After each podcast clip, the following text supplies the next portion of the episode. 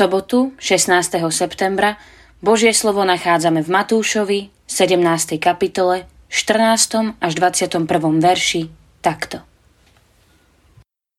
Keď prišli k zástupu, pristúpil k Ježišovi istý človek, padol na kolená a prosil ho: Pane, zmiluj sa nad mojím synom, lebo je námesačný a veľmi trpí.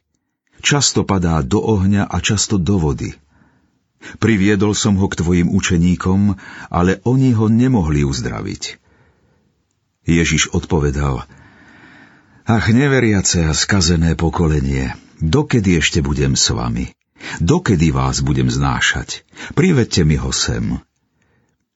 Ježiš mu pohrozil a démon z neho vyšiel. Od tej chvíle bol chlapec uzdravený. Potom prišli učeníci k Ježišovi a osamote sa ho spýtali: Prečo sme ho nemohli vyhnať my? On im odpovedal: Pre vašu malú vieru. Amen, hovorím vám.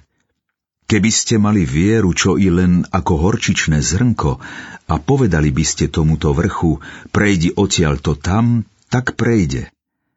A nič pre vás nebude nemožné. Horčičné zrnko.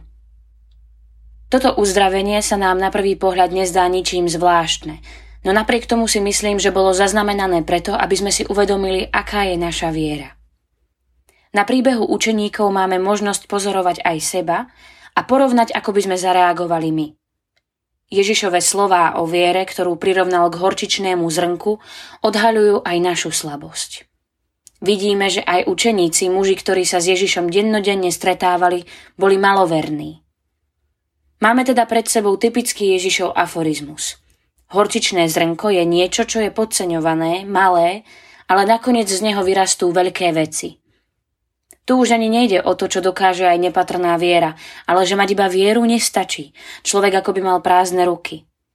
Viera však má v sebe potenciál tohto horčičného zrnka. Je potrebné dovoliť mu len, aby rástlo. V kontexte týchto slov nezabúdajme, že tento výrok chce poukázať aj na to, že učeníci sú tu preto, aby pomáhali tým, ktorí trpia.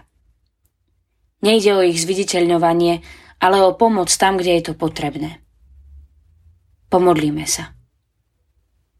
Bože, ďakujem Ti, že dokážeš oslobodiť aj od zlých mocností. Odpusť, že tomu málo verím.